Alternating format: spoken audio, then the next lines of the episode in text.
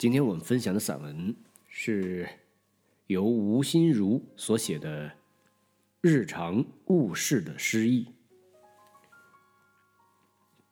花瓶，白底青花，一眼永远也不干涸的泉水，在白色的壶里煮沸。泡一居清明前的茅尖，烟雨的词章和雾霭的道德，都在壶底翻腾。清气如花，泛上季节的眉额，江南顿时变春意迷蒙，隐隐。可听到各种节气，或匆忙，或舒缓的脚步声。在炽烈的窑灶里，汗水洗劫了春天最后的任性。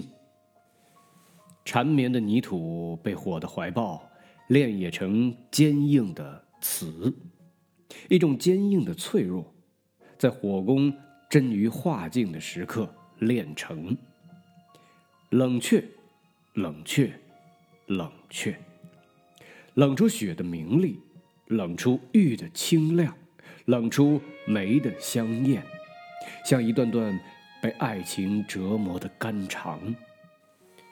左以二两《诗经》的奔放淳朴，午前唐朝边塞的月色，一晚明朝女子闭锁深闺的悲凉。场景峡口。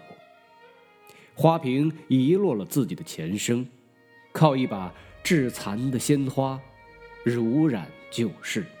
他拼尽全力支撑着短暂的花期，让人欣赏的不是怒放，而是凋零。花瓶于是成为鲜花的一部分，成为鲜花怒放和凋零的主角儿。每一束鲜花的凋零。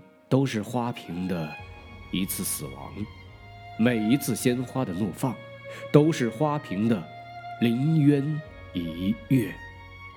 花瓶是一片薄命的土壤，是一种用姿势说话的美妙沉默，是一块儿用破碎来溅起惊叹的词，是迟早会发出“砰”的一声的宿命。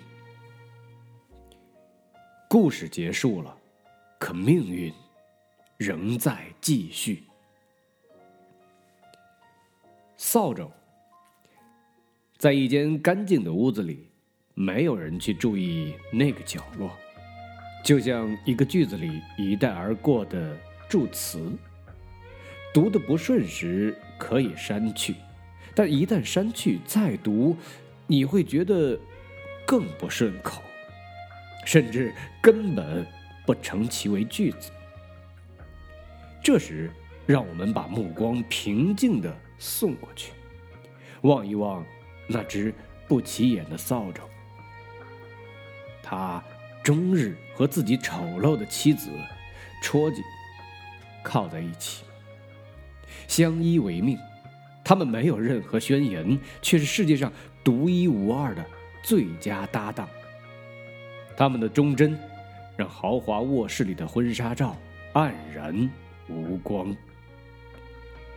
扫帚从一个角落走向屋子的所有角落，他是追问细节的导师，一本有关事物的百科全书的编撰者，是垃圾派诗人的杰出代表，是唯物主义最伟大的实践者，是传统文化精华的。继承人。小时候，我曾被父亲拿着扫帚打过。奇怪的是，扫帚扑打在我身上一点儿也不疼，还有一种舒筋活骨的畅快。我站在那里，父亲手中的扫帚像一片巨大的树叶落在我身上，在扫帚挥动的后面，父亲脸上的气愤和焦虑。被打扫得干干净净，像刚做完大扫除的学校操场。十岁那年一个晚上，我发现了一个极大的秘密，始终没对人说起。一到晚上，扫帚就离开墙角，飞到天庭去，变成一束束月光，把天庭清扫完后，赶在黎明前回到墙角。原来，世界上所有圣洁，都是他留下来的；世界上所有的美好与明亮，都与他有关。剪刀。小时候总喜欢拿着剪刀玩大人呵斥着不让玩，因为危险。但小孩总是把危险当成好玩或者好吃的东西，越不让越想要。我拿着剪刀的时候，急不可耐的把它拉开到最大，然后猛地合拢，再拉开到最大，再合拢。如是反复不止。我喜欢那个拉开到最大的角度，有一种啊近乎滑稽般的吓人。我又喜欢猛然合拢时发出的声音，仿佛碎玉或者裂帛，那一声响，脆的像吃下一粒炒蚕豆。剪刀就像。一名江湖奇侠，他动作优雅，出手利索，专门了断一切。他变粘连为透脱，因为透脱才有新的事物产生；他变通途为天堑，因为通途常常并不能达到目的地。剪刀拉开的角度，无疑是毁灭的角度。但是这种毁灭，必然拓展新的空间。剪刀发出的声音，无疑是伤痛的声音，但这种伤痛蕴含着重新洗牌的快感。剪刀躺着一动也不动的时候，就像一只在巢里安睡的燕子，它把春天紧紧裹挟在收拢的翅膀下面。他把美丽的舞蹈关合在薄薄的青衣里。这时，我就想惊醒他，让他把春天放出来，让他的舞蹈成为春天最美的风景。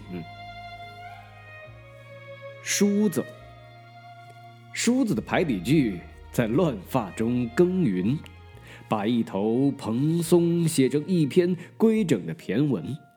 它也许是世界上最早的美容工具，它的打扫让我们的头顶焕然一新。梳洗罢，独倚望江楼。这八个字，是一部简明美容手册，是一部女性生活史、心灵史，也是一整部中国爱情诗歌总集。我们可以想见。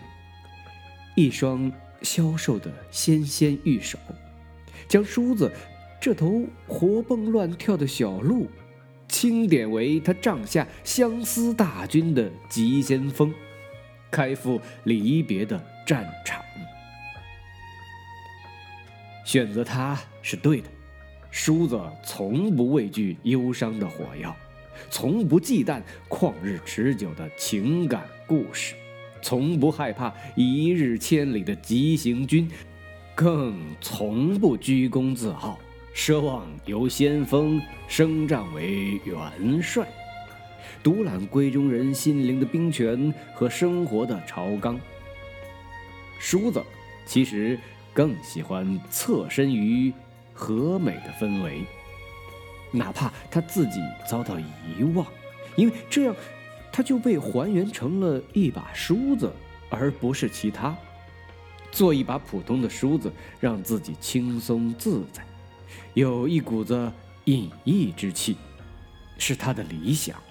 无奈的是，他经常被抛到风口浪尖，被赋予另一种清寂与幽怨的色彩。他不得不挺身而出，来帮助它的主人。长时期攥着梳子的那只柔软手掌，在时光的流水中浸得发白，然后松弛。梳子漫无目的地游走于越来越稀薄的秀发间，像一只孤独的狮子游走于丛林。它让秀发变得洁净，它也在秀发的摩挲下变得温润。它们都慢慢积累了一种精神质素。当秀发变成白发，它也成了一把豁齿的梳子。但，它们都在人生的典籍里，变成了一部苍茫渺远而又醇厚安详的《诗经》。好的，今天的散文咱们就分享到这儿了，咱们明天再见。